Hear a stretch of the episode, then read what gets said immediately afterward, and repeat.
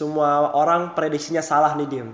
Orang bilang finalnya nanti Manchester Derby. Ah, ini mah paling tim London semifinalnya mah gak ada apa-apanya nih. Apalagi kemarin gue liat komen. Selamat ya City lolos ke final. Belum main itu, itu sore hari loh. Itu mainnya pagi loh. Gue langsung kayak selama itu kah tim gue? Sama terus juga ada fans Manchester yang warna merah bilang kita kan udah ngalahin Chelsea tiga kali. Oh yang ngeliatnya dari statistik mulu ya? Iya.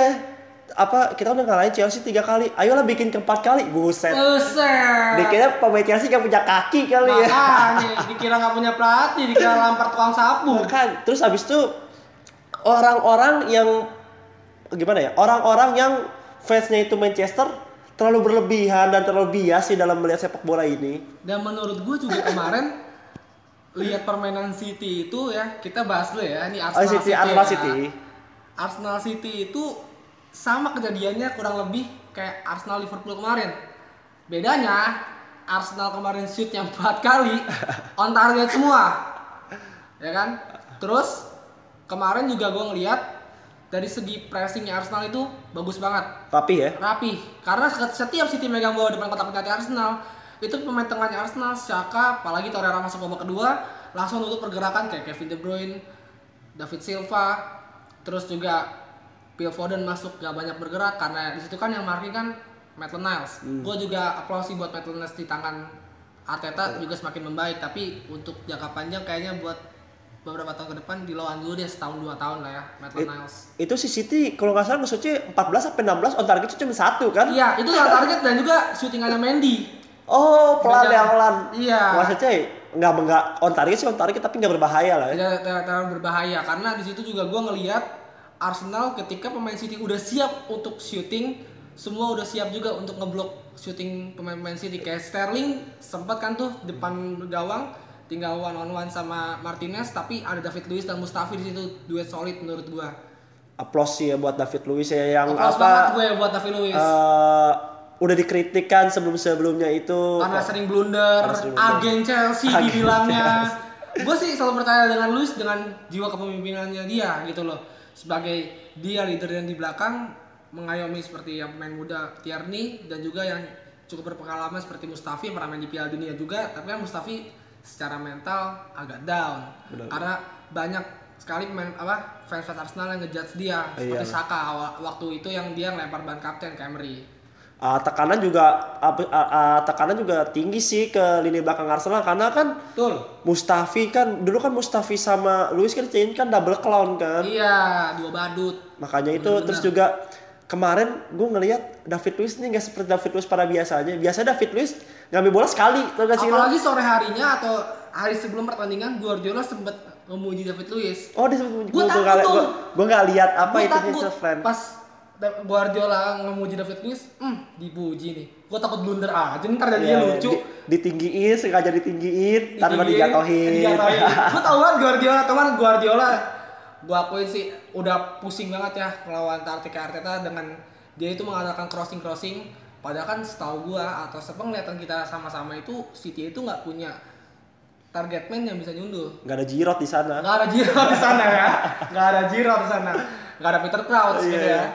Dan juga biasanya kan kalau City kan udah sampai samping ke tengah lagi kan. Benar. Udah gitu kalau misalkan kanan di beda kanannya Bernardo Silva dan kirinya Sterling ketika mereka udah nusuk sama-sama ke kotak penalti, tengahnya ini udah siap. Iya iya iya. Seperti kayak Gundogan, Kevin De Bruyne, tapi pas mereka ada di tengah tetap di pressing lagi sama pemain Arsenal dan jadi nggak dapat ruang sama sekali untuk melakukan tembakan. Terus juga kalau gue ngeliat sih Manchester City mainnya frustasi sih. Ap apalagi ditambah pas udah 1-0 mereka di gimana? Lo tau gak sih terakhir-terakhir yang Laporte nge-shoot tuh? Oh iya tahu gua tahu. itu itu tuh itu titik terakhir Manchester City di frustasi banget tuh Laporte sampai nge-shoot. dia mencoba-coba peluang dari luar kotak penalti ya. Iya, udah kayak Manchester City nge-shoot dari luar kotak penalti jarang banget lah lo itu off target lagi. off target lagi. Oh, iya biasanya dia kalau nge-shoot dari luar kotak penalti on target pasti. on target karena juga kan banyak ya sebelum sebelum pertandingan Arsenal City ini dimulai udah banyak yang ngucapin City lolos ke babak final gue kayak ngerasa tim gue selemah itu kah sampai lu langsung ngucapin City untuk babak final Iya. emang pemain gue gak punya kaki gitu loh Kayak gak dianggap gitu ada Karena Arsenal. dianggap ada Arsenal gitu lu lupa Terus abis itu kayak meme-nya dulu kayak fans pas drawingnya kayak ada memenya City ketemu Arsenal terus ada foto fans City pada senang semua wah lagi pada Oh, bergembira iya. nggak tahu kalau kalah 2-0 Dan ada kejadian lucu nih kemarin pas gue nonton Arsenal versus City. Guardiola itu lupa Arteta bukan asistennya dia lagi. dia ngomong sendiri Dia ngomong sendiri.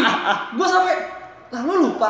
Arteta kan Itu jadi tim sebelah. itu lucu banget Itu lucu banget menurut gue kayak aduh ini pasti jadi viral banget nih Iya. pasti ini karena Guardiola kan sama Arteta udah klop. Iya iya kan? iya. Dan juga semakin ini ya memperpanjang kisah guru eh murid mengalahkan guru ya. Benar. Memperpanjang kisah itu ya. Benar, gue setuju itu karena sebelum pertandingan ini dimulai juga head to head Arsenal dengan City jauh. Karena sebelumnya Arsenal selalu bonyok di tangan City. Iyalah babak belur always. Babak kalau- karena di Premier League tiga kali pertemuan 3-0 skornya. Iya. Dan kalau misalnya agak itu jadi 6-0 tuh. Nggak pernah ngegol di Premier League. Itu yang gol Aubameyang. Aubameyang yang oper-operan itu gol ke satu apa gol kedua sih gue lupa deh. Yang chop dari Tierney. Ah. Oh, kalau chop dari Tierney. enggak yang oh, build up dari belakang tuh. Oh, build up dari belakang tuh gol pertama. Itu keren banget sih. Tapi di situ gue mau kritik PP karena banyak teman-teman gue yang Arsenal uh, bilang PP main bagus, tapi menurut gue PP itu mainnya sebelumnya gue bilang nggak semenusuk Bukayo Saka langsung Iya, ke kotak penalti.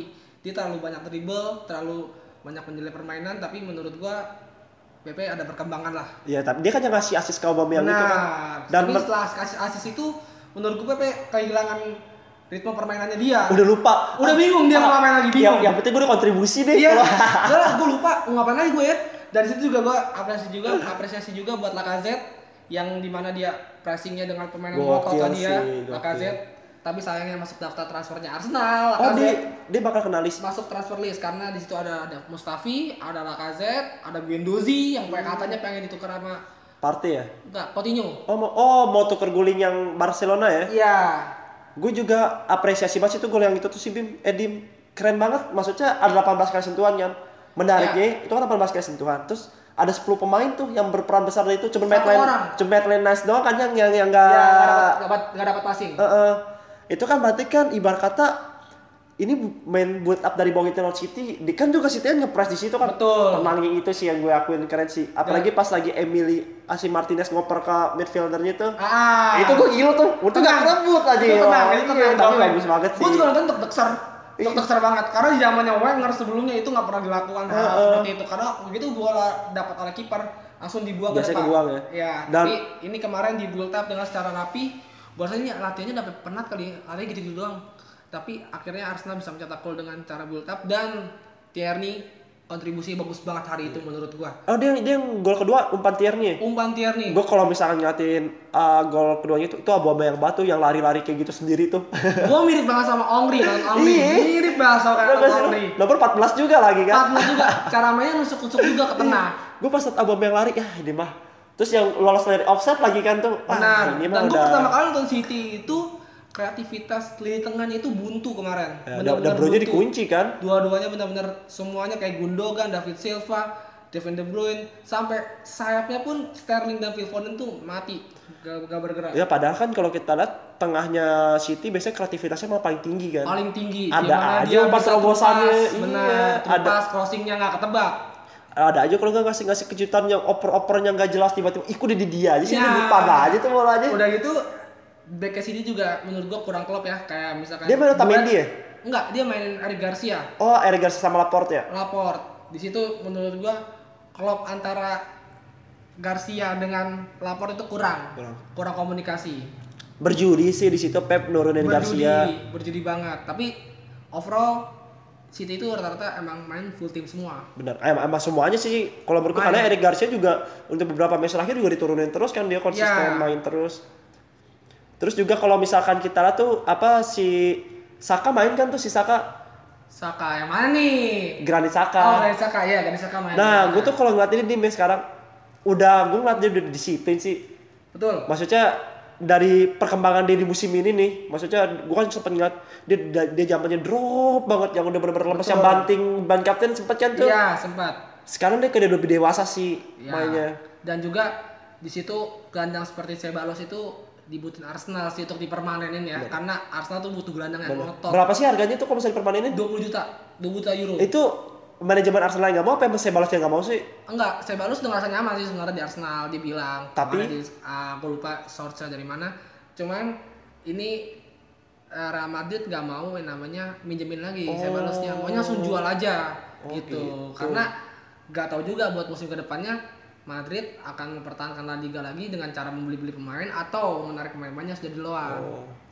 Oke, tadi kan udah satu Manchester tuh yang Ya, tumbang. satu Manchester tumbang. Emang berlebihan banget ya orang-orang yang benar tim-tim Manchester tuh berlebihan berlebihan. Overrated lah ya menurut gua. Sekarang Manchester satunya lagi nih yang semalam baru tumbang.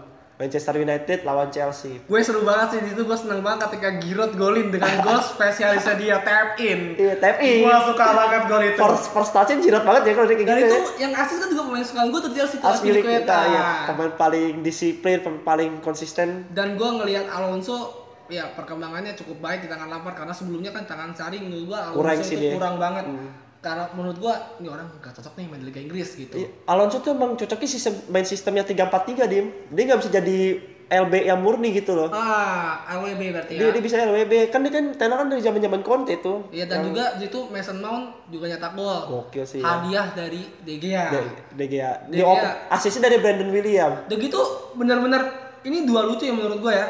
De Gea dan Maguire. Yang satu katanya katanya kiper terbaik dunia, yang satunya lagi katanya back termahal dunia. Gue pas lagi sebelum mulai nih, lagi mulai starting. Wah, Lampard pakai 3-4-3. Pas gue formasi, wah 3-4-3 juga nih. Oh, oleh ya tiga gue tiga juga. gue sempet deg-degan juga karena pas lagi Chelsea kalah 2-0 Stamford Bridge nih di Iya. pas lagi bulan Februari kemarin tuh kami di Stamford Bridge kalah nih pakai formasi ini nih Ah, tiga iya. empat tiga ini gue deg-degan juga kan eh ternyata Lampard ya nggak mungkin dong kalah empat kali ya iya. kali Masa nggak benar dari kesalahan? Iya. gue ngeliatnya kayak pemain Chelsea di saat itu tuh semalam tuh disiplin banget main semuanya rapi Nah, Kovac walaupun menurut gua Chelsea mainnya juga nggak bagus-bagus iya banget ya. bagus emang MU ini cupu banget semalam Iya, emang MU tuh di luar ekspektasi gue yang kata orang-orang nggak kalah-kalah kan semenjak Bruno Fernandes main. Tapi kemarin sudah Bruno Fernandes sempat jadi istirahat pemain Chelsea ya. Gue tau gak sih lo kalau ngeliat Bruno Fernandes di kasaran, gue inget Hazard zaman zaman Oh, dulu. iya, Kalau dulu iya. Hazard pegang bola pasti fe- pemain MU udah nekel aja, nekel pasti lah. full, pasti Nah, eh, dan itu juga yang dilakukan sama Bruno. Dan juga gue nih loh, gue seneng sama Lampard, nggak seneng sih. Lampard tuh ngenain pemain mental-mental oleh gue ngenain mentalnya oleh sama pemain MU. Dia kan sebelum konferensi pers lagi lawan MU dia bilang, Vardy nguntungin MU. Ah, ah. Nah, gue situ ngeliat itu Lampard kayak, ayo lo, lo, lo, lo mau ngapain lagi lo, Ayo, ayo lagi. lo. Kayak Ini kan- bukan rahasia umum nih. Iya, langsung dibuka. Itu ibarat kata kayak, ih, diserang nih secara psikis tuh. Dan, dan kelihatan tuh uh, di kotak penalti, MU sinetron-sinetronnya nggak kelihatan tuh. Ah. Di- tapi biarpun Martial ada sepenalti, menurut gue penalti itu emang layak penalti. Layak ya. Itu emang jelas foul. Ya, gitu gue. masuk voucher lah. Iya. Penalti Bruno Fernandes. Iya, ya, dan itu tuh gitu kan ya berbahaya, serangan berbahaya aja. Dan itu menjadi pla- uh, penalti yang ke-19 kali Kes- musim ini. musim ini Musim ya ini. 19 kali ya untuk MU gitu. Karena menurut gua MU tuh sebelum itu banyak diuntungin oleh VAR sih. banyak banget dan MU tuh udah tujuh kali diuntungin VAR jadi tuh ibarat kata kayak udah tujuh match itu tuh yang harusnya hasilnya tuh berubah karena VAR ngerti gak lu? Betul. Kalau nggak ada VAR hasilnya kayak gini. Setuju banget gue. Ada tujuh match tuh dim, gue ngeliat itu. Pas kemarin gue ngeliat, wah gokil nih gue bang MU nih. Tapi gua nggak ngerti lagi kenapa Oleh tidak menurunkan Sergio Romero. Padahal sebelum-sebelumnya Sergio Romero Udah kan berjibaku dia ngelawan Norwich Iya, City ya aja. kan kalau- main kok. Chelsea kipernya kan Willy Caballero juga kan. Sekarang sebelumnya iya, Caballero terus konsisten. Karena gue tahu nih Lampard pasti nggak percaya sama Kepa. gue percaya itu. Karena gue yakin pas gue lihat starting line up oh Kepa udah gak dipakai lagi mungkin Lampard kapok. Amin, gue berharapnya Amin gak kepake ke Kepa. Gue dengar katanya Kepa pengen ditukar sama Oblak ya. Iya mau uang. tuker guling jadi mau bayarin mau bayar 70 juta pound sterling dikasih Kepa. Tahu dah tuh ATM-nya mau apa kagak mudah-mudahan sih mau. Ya karena kan secara umur juga Kepa eh seangkatan gak sih sama Enggak, Oblak 27 sih, Kepa baru 24 apa 25 gitu. Oh masih muda berarti ya Lumayan lah. kalau Kepa. Kalau gue rasa Kepa emang gak jago di Inggris. Emang Di, emang gak cocok. di Spanyol pas di Bilbao gue akuin dia jago. Jago banget. Kalau di Inggris kayak kurang karena kan di Inggris kan lu banyak duel-duel udara. Benar. Terus abis itu kayak bola-bola cepet. Dan gue juga semalam baru ngeliat lagi permainannya. Kurt Zouma main lagi, gue baru ngeliat lagi karena mungkin gue baru nonton Chelsea lagi atau gimana. Cuman di situ Kurt Zouma, Rudiger, dan Aspilicueta menurut gue cocok sih buat formasi 3-4-3 Iya. dibandingkan Christensen ya. Iya. Gua gue kredit lebih sih buat Aspili, gokil banget sih itu pemain pemain paling cerdas di Chelsea untuk saat ini sih. Lu lihat ini di di back back back maksudnya di 3-4-3 kan posisinya kan defender 3 ini kas jajar. Dia Iya. bisa ada dia ngasih assist tuh ke Giroud. Dan juga menurut gue Aspilicueta kenapa gue suka pemain Chelsea kayak Aspilicueta dia bisa menjadi leader, leader dan jadi role model untuk pemain-pemain muda lainnya. Di Chelsea. Dan buat fans MU yang bilang, eh semalam tuh kan bukan pemain inti yang bilang, hey, Hey! mulai menit 55 semua pemain anda main ya. Iya. Sampai Greenwood Greenwood. Greenwood yang katanya green versi itu ya. Tapi gua akuin sih ah, bener-bener Kovacic Jorginho ngejaga Bruno itu gokil. Sampai mati tuh Jorginho. Apa eh, Iya. eh, ngejaga Bruno sorry. Ngejaga Bruno itu bener-bener disiplin banget sampai Bruno tuh pergerakannya nggak bebas. Dan akhirnya katanya Kante mau main ya Cup uh, uh, malam kemarin ya. Ah, ah, tapi nggak jadi dimasukin bahkan nggak ada di cadangan juga. Ah, ah, kan. Jadi kalau gue rasa sih sebenarnya kalau yang gue lihat ya Kante itu disembuh di cedera tapi dia emang belum si Lampard belum nggak tahu nih bakal mau mainin kapan gue rasa sih pas lagi Liverpool besok sih. Akankah Kante seperti Ozil? Oh jangan dong, Chelsea masih butuh Kante sekali. Kalau Arsenal kan udah gak butuh Ozil. Terus juga yang menarik nih Dim, Maguire kok kenapa jadi begitu banget ya? Maguire ini gue rasa terbebani masalah harga seperti Nicolas Pepe ini permainannya. Ah make Pak Ariza Balaga ya Iya, kebebanan betul, harga ya. terbeban masalah harga karena di situ harganya menurut gua nggak logis ya 85 juta pound sterling untuk seorang Maguire satu orang yang di mana Arsenal bisa 85 juta pound sterling bisa belinya borongan Dan juga sih MU tuh gimana ya? Dia kan dia berapa match terakhir kalau nggak salah dari after break covid ah kan banyak kan itu itu doang pemainnya. Gila Benar. lo kira pemain robot. udah gitu Bruno Fernandes selalu jadi starter Iya, dia lawan Norwich aja 120 menit main tuh 120. tapi gua rasa Lampard uh, ada sisi efektifnya kemarin gak main Mason Mount kemarin Mason Mount bisa Iya, main iya, maksimal iya. menurut gue Terus juga sekarang Pulisic nggak main total. iya polisi gak main total Bener-bener semoga rotasi ini bisa berjalan bagus lah buat Gue besok pokoknya Liverpool. seneng sih kalau udah Giroud golin nih, walaupun itu terserah lah. Tapi begitu gue golin lawan MU itu bener-bener double damage banget, double damage banget buat gue. Dan lo tau gak sih Gil kayaknya kapan ngebadarin Maguire doang dijadiin tembok. Ah, Apa. Maguire kesel tuh gak sih lo yang dijorokin. Apa Maguire kesel banget tapi Tapi dijatuhin. gue cukup sedih ya ngelihat Maguire dengan Bailey tabrakan. Oh iya iya am- Ini sampai menurut gue hari sial banget kali buat Maguire ya hari itu ya karena bikin gol bunuh diri cederin teman. dari teman masuk rumah sakit. Ada video yang di troll tau gak sih lo yang Oh, di, iya. yang gak jelas tuh ribet sendiri. ribet sendiri. Terus bumpal gopanya salah lagi. Aduh lo itu. Ya gue harap sih Maguire tetap konsisten dengan performa dia sekarang jangan sampai tahun Oh, iya, iya, iya. tiba-tiba tune in gitu ya. Gue harap sih begini terus aja lah. Tapi- buat Maguire Kalau gue, gue belum sama sekali kayak kalau David De Gea masih agak ini sih. Gue masih agak ngebela David De Gea karena dia semalam mainnya agak lumayan bagus karena ada beberapa penyelamatan penting tuh yang dari Iya, De Gea semalam. karena kan sebelum-sebelumnya juga kan David De Gea kan jadi pahlawan MU juga. Ya udah sering diselamatin. Iyalah, bisa selamatin dari kekalahan juga. Ya sekali-sekali juga lah, blunder lah, nggak apa-apa lah. Ya elah sekali-sekali masa nggak boleh. masa ya? nggak boleh. Untungnya sekali-sekalinya semifinal. Dapat kan tuh rezeki nomplok Chelsea. Ah, ah.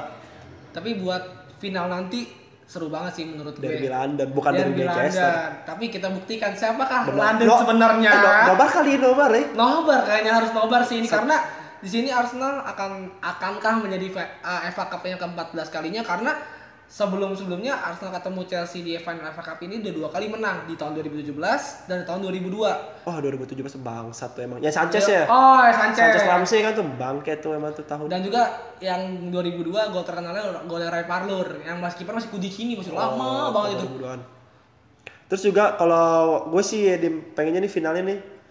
Ya, ini kan kedua pelatih gelar pertama dong. Benar. Bener gak sih? Lampa- Musim pertama Musim juga. pertama dan ini gue berapresiasi buat kedua pelatih ini sih. Untuk jadi ajang pembuktian dua pelatih ini. Apa eh, di luar dugaan terus habis itu ngejawab membungkam kritikan yang ada gitu loh. Dan bicara masalah jam terbang, Lampard jam terbangnya sudah hampir membawa Derby County untuk lolos ke Premier League. Itu menurut gua jam terbang yang sangat bagus ya karena susah loh untuk Main championship, main 44 Championship. kali satu musim tuh sulit banget. sulit banget karena situ jadwal padat dan Lampard bisa mengkomposisikan formasi dengan pemain-pemainnya dan sekarang di Chelsea musim eh dua musim dia ya nggak bakal dipecat ya sama Gak bakal, Abramovich gak ya. bakal ya. Dan juga Arteta juga di musim pertamanya dengan dia jam terbang sebagai asisten Guardiola yang dua kali back to back juara Premier League. Gue sih ini sih apa apa pun nanti udah berharap lebih sih. Maksudnya wah ud- pencapaian Lampard kayak gini tuh deh bener-bener menurut gue sih luar biasa sih gue cuma bisa ngasih apresiasi doang Ini Lampard. bener-bener finalnya di Javu ya karena 2017 itu kan Arsenal yang menang karena di situ kan golnya Diego Costa, terus golnya Ramsey dan Alexis Sanchez. Terus juga menurut gua di Javu juga yang kedua kalinya ketika mengulang tahun lalu. Ya tapi kan tahun lalu kan ketemunya di final Europa League Tahun ini kayak Oh, downgrade. iya, ini iya, kayak iya, downgrade iya, sih iya. FA Cup. Oh iya tahun lalu main di Baku ya. Iya, Main di iya. Baku. Yang Arsenal babak belur tuh ya kan. Berharapnya sih kayak Europa League aja lah. Ya gua harap finalnya. sih kayak final FA Cup lagi 2017 gua harap seperti itu terus. Tapi sih ya pokoknya pasti Manchester City berlebihan ya. Berlebihan. Berlebihan. Terlalu apa ya? Peninggi-ninggian Manchester. Cuma kalau buat Manchester, gua masih megang Manchester City sih. Buat hal taktikal ya.